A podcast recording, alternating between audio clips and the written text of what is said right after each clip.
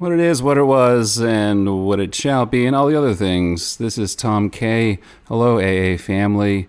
I'm continuing to read to you the AA Big Book, and now we're going to get on to chapter three, more about alcoholism. And today I'm hoping for some, I don't know, um, serenity. Yeah, some courage. Wait a minute, some wisdom? Some of that stuff. However it goes, I'm just kidding. Grant me serenity to accept the things I can't change, courage to change the things I can, and wisdom, please, wisdom, to know the difference. I'm coming to you live from the fourth dimension. So here we go, chapter three more about alcoholism. Most of us have been unwilling to admit we are real alcoholics. No person likes to think he is bodily and mentally different from his fellows. Therefore, it is not surprising that our drinking careers have been characterized by countless vain attempts to prove we could drink like other people. The idea that somehow, someday, he will control and enjoy his drinking is the great obsession of every abnormal drinker. The persistence of this illusion is astonishing. Many pursue it to the gates of insanity or death. We learned that we had to fully concede to our innermost selves that we were alcoholics. This is the first step in recovery. The delusion that we are like other people, or presently maybe, has to be smashed. We alcoholics are men and women and people who have lost the ability to control our drinking. We know that no real alcoholic ever recovers control. All of us felt at times that we were regaining control, but such intervals, usually brief, were inevitably followed by still less control, which led in time to pitiful and incomprehensible demoralization. We are convinced to a man that alcoholics of our type are in the grip of a great progressive illness. Over any considerable period, we get worse, never better. We are like men and women and people and whatever else kind of beings who have lost their legs. They never grow new ones. Oh man.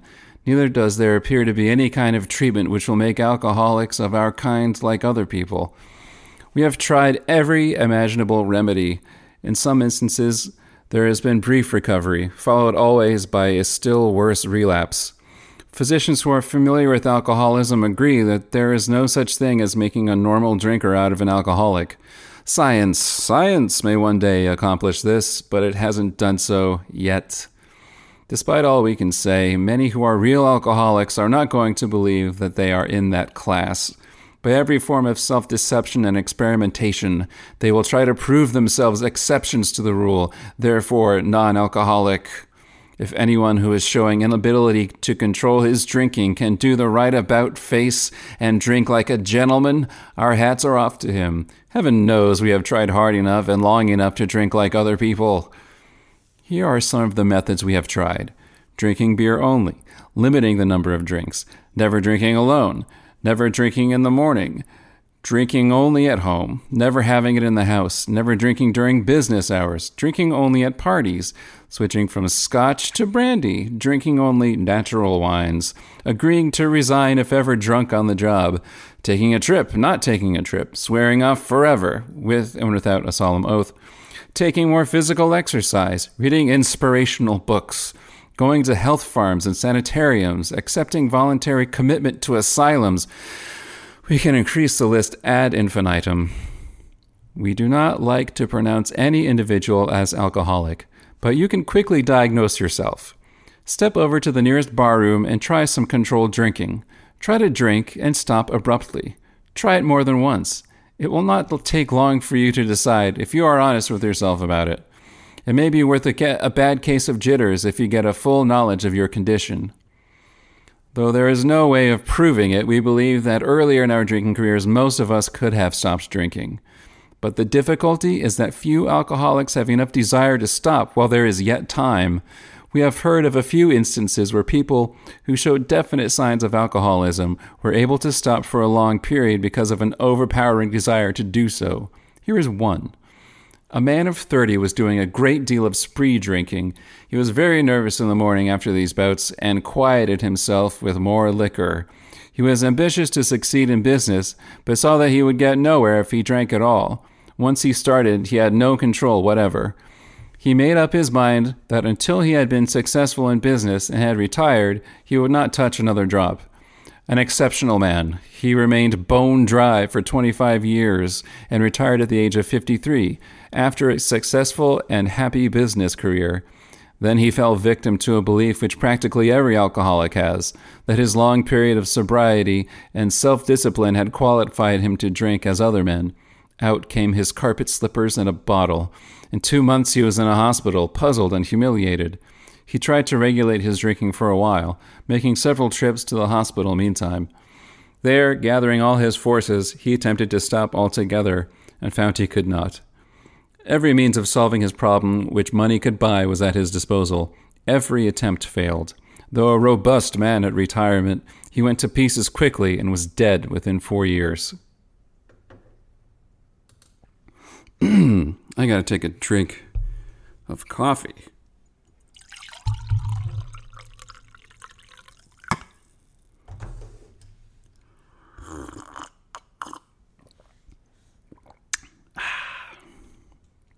Now, this case contains a powerful lesson.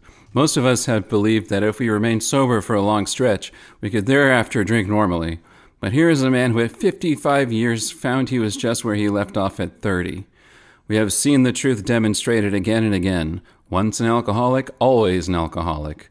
Commencing to drink after a period of sobriety, we are in a short time as bad as ever. If we are planning to stop drinking, there must be no reservation of any kind, nor any lurking notion that someday we will be immune to alcohol. Young people may be encouraged by this man's experience to think that they can stop as he did on their own willpower.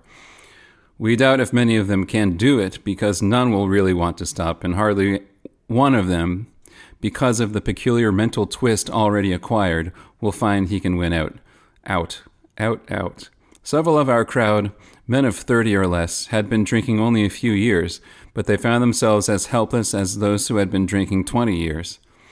To be gravely affected, one does not necessarily have to drink a long time, nor take the quantities some of us have, this is particularly true of women. Hmm. I don't know. Potential female alcoholics often turn into the real thing and are gone beyond recall in a few years.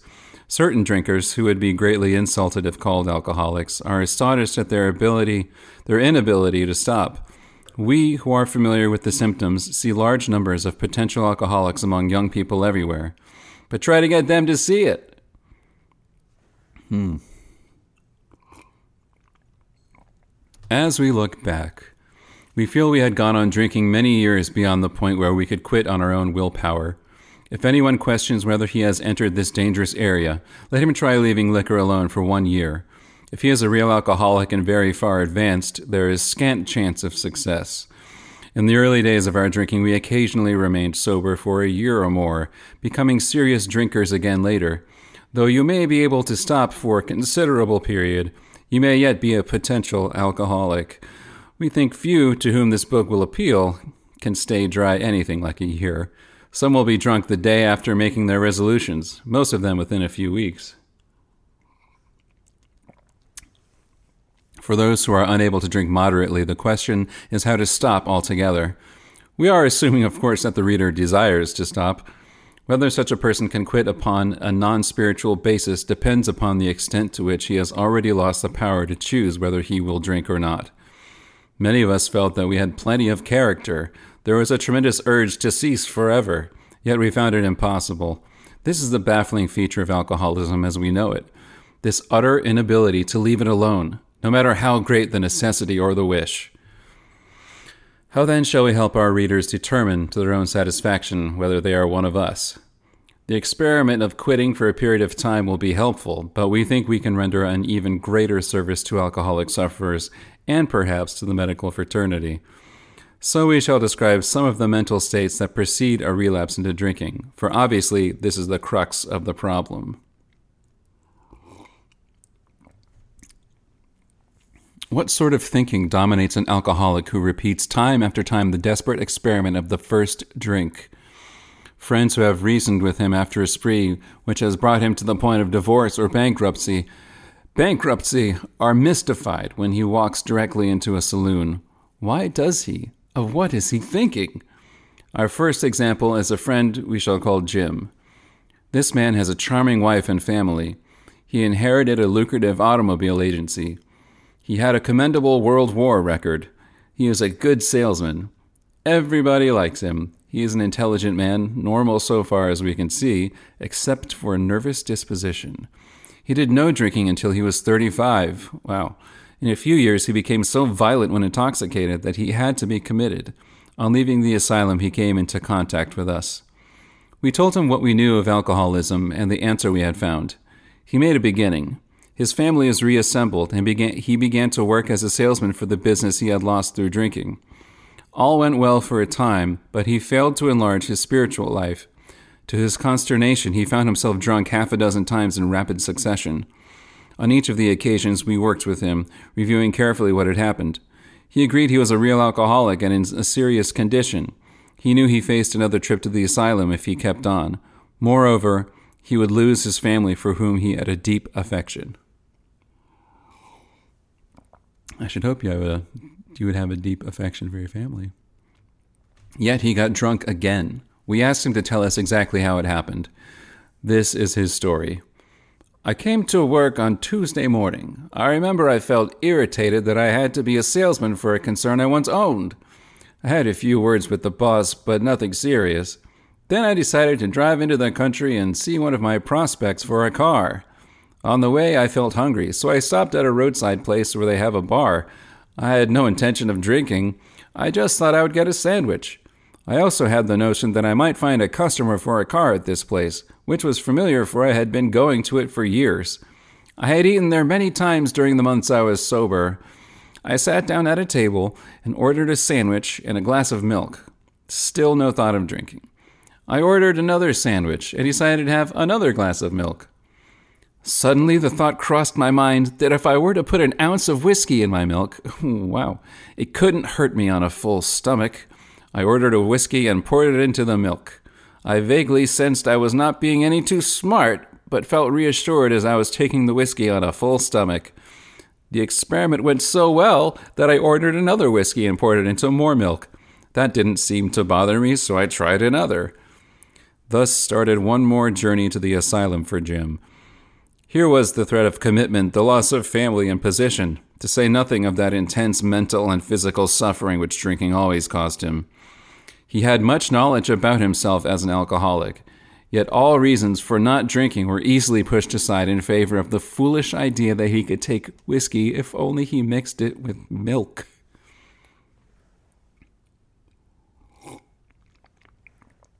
Whatever the precise definition of the word may be, we call this plain insanity. How can such a lack of proportion, of the ability to think straight, be called anything else? You may think this an extreme case. To us, it is not far fetched, for this kind of thinking has been characteristic of every single one of us. We have sometimes reflected more than Jim did upon the consequences, but there is always the curious mental phenomenon that, parallel with our sound reasoning, there inevitably ran some insanely trivial excuse for taking the first drink. Our sound reasoning failed to hold us in check. The insane idea won out. Next day, we, we would ask ourselves, in all earnestness and sincerity, how it could have happened. In some circumstances, we have gone out deliberately to get drunk, feeling ourselves justified by nervousness, anger, worry, depression, jealousy, or the like. But even in this type of beginning, we are obliged to admit that our justification for a spree was insanely insufficient in the light of what had always happened. We now see that when we began to drink deliberately instead of casually, there was little serious or effective thought during the period of premeditation of what the terrific consequences might be. Our behavior is as absurd and incomprehensible res- with respect to the first drink as that of an individual with a passion, say, for jaywalking. He gets a thrill out of skipping in front of fast moving vehicles. He enjoys himself for a few years in spite of friendly warnings. Up to this point, you would label him as foolish, a foolish chap having queer ideas of fun. Luck then deserts him, and he is slightly injured several times in succession. You would expect him, if he were normal, to cut it out. Presently, he is hit again, and this time has a fractured skull. Within a week after leaving the hospital, a fast moving trolley car breaks his arm. He tells you he has decided to stop jaywalking for good. but in a few weeks, he breaks both legs by jaywalking, I assume. On through the years, this conduct continues, accompanied by his continual promises to be careful or to keep off the streets altogether. Finally, he can do no longer work. His oh, he can no longer work. His wife gets a divorce and he is held up to ridicule. He tries every known means to get the jaywalking idea out of his head. I must jaywalk, I must jaywalk. He shuts himself up in an asylum, hoping to mend his ways, but the day he comes out, he races in front of a fire engine, which breaks his back. Such a man would be crazy, wouldn't he? You may think our illustration is too ridiculous, but is it? We who have been through the wringer have to admit if we substituted alcoholism for jaywalking, the illustration would fit us exactly. However intelligent we may have been in other respects, where alcohol has been involved, we have been strangely insane. It's strong language, but isn't it true? Some of you are thinking, yes, what you tell us is true, but it doesn't fully apply. We admit we have some of these symptoms, but we have not gone to the extremes you fellows did, nor are we like to, for we understand ourselves so well after what you have told us that such things cannot happen again. We have not lost everything in life through drinking, and we certainly do not intend to. Thanks for the information. That may be true of certain non alcoholic people who, though drinking foolishly and heavily at the present time, are able to stop or moderate because their brains and bodies have not been damaged as ours were. But the actual or potential alcoholic, with hardly an exception, will be absolutely unable to stop drinking on the basis of self knowledge. This is a point we wish to emphasize and re emphasize, to smash home upon our alcoholic readers as it has been revealed to us out of bitter experience. Let us take another illustration. Fred is partner in a well known accounting firm. His income is good, he has a fine home, is happily married, and the father of promising children of college age. He has so attractive a personality that he makes friends with everyone. If ever there was a successful businessman, it is Fred. To all appearance, he is a stable, well balanced individual, yet he is alcoholic. We first saw Fred about a year ago in a hospital where he had gone to recover from a bad case of jitters. It was his first experience of this kind, and he was much ashamed of it. Far from admitting he was an alcoholic, he told himself he came to the hospital to rest his nerves. The doctor intimated strongly that he might be worse than he realized. For a few days, he was depressed about his condition. He made up his mind to quit drinking altogether. It never occurred to him that perhaps he could not do so, in spite of his character and standing. Fred would not believe himself an alcoholic, much less accept a spiritual remedy for his problem. We told him what we knew about alcoholism. He was interested and conceded that he had some of the symptoms, but he was a long way from admitting that he could do nothing about it himself. He was positive that this humiliating experience, plus the knowledge he had acquired, would keep him sober for the rest of his life. Self knowledge would fix it. We heard no more of Fred for a while. One day we were told that he was back in the hospital. This time he was quite shaky. He soon indicated he was anxious to see us. The story he told us is most instructive, for here was a chap absolutely convinced he had to stop drinking, who had no excuse for drinking, who exhibited splendid judgment and determination in all his other concerns, yet was flat on his back nevertheless. Let him tell you about it. I was much impressed with what you fellows said about alcoholism, and I frankly did not believe it would be possible for me to drink again. I rather appreciated your ideas about the subtle insanity which precedes the first drink, but I was confident it could not happen to me after what I had learned. I reasoned I was not so far advanced as most of you fellows, that I had been usually successful in licking my other personal problems, and that I would therefore be successful where you men failed. I felt I had every right to be self confident, that it would be only a matter of exercising my willpower and keeping on guard. In this frame of mind, I went about my business, and for a time all was well. I had no trouble refusing drinks, and began to wonder if I had not been making too hard work of a simple matter. One day I went to Washington to present some accounting evidence to a government bureau. I had been out of town before during this particular dry spell, so there was nothing new about that. Physically, I felt fine. Neither did I have any pressing problems or worries. My business came off well. I was pleased and knew my partners would be too. It was the end of a perfect day and not a cloud on the horizon. And I went to my hotel and leisurely dressed for dinner. As I crossed the threshold of the dining room, the thought came to mind that it would be nice to have a couple of cocktails with dinner. That was all. Nothing more. I ordered a cocktail in my meal. Then I ordered another cocktail. After dinner, I decided to take a walk. When I returned to the hotel, it struck me a highball would be fine before going to bed, so I stepped into the bar and had one. I remember having several more that night and plenty next morning. I have a shadowy recollection of being in an airplane bound for New York and of finding a friendly taxicab driver at the landing field instead of my wife. The driver escorted me about for several days. I know little of where I went or what I said and did. Then came the hospital with unbearable mental and physical suffering. As soon as I regained my ability to think, I went carefully over that evening in Washington. Not only had I been off guard, I had made no fight whatever against the first drink. This time I had no thought of the consequences at all. I had commenced to drink as carelessly as though the cocktails were ginger ale. I now remembered what my alcoholic friends had told me how they prophesied that if I had an alcoholic mind, the time and place would come, I would drink again. They had said that though I did raise a defense, it would only it would one day give way before some trivial reason for having a drink. Well, just that did happen and more, for what I had learned of alcoholism, alcoholism did not occur to me at all. I knew from that moment that I had an alcoholic mind. I saw that willpower and self knowledge would not help in those strange mental blank spots. I had never been able to understand people who said that a problem had been hopelessly defeated. I knew then it was a crushing blow. Two of the members of Alcoholics Anonymous came to see me. They grinned, which I didn't like so much, and then asked me if I thought myself an alcoholic and if I were really licked this time. I had to concede both propositions.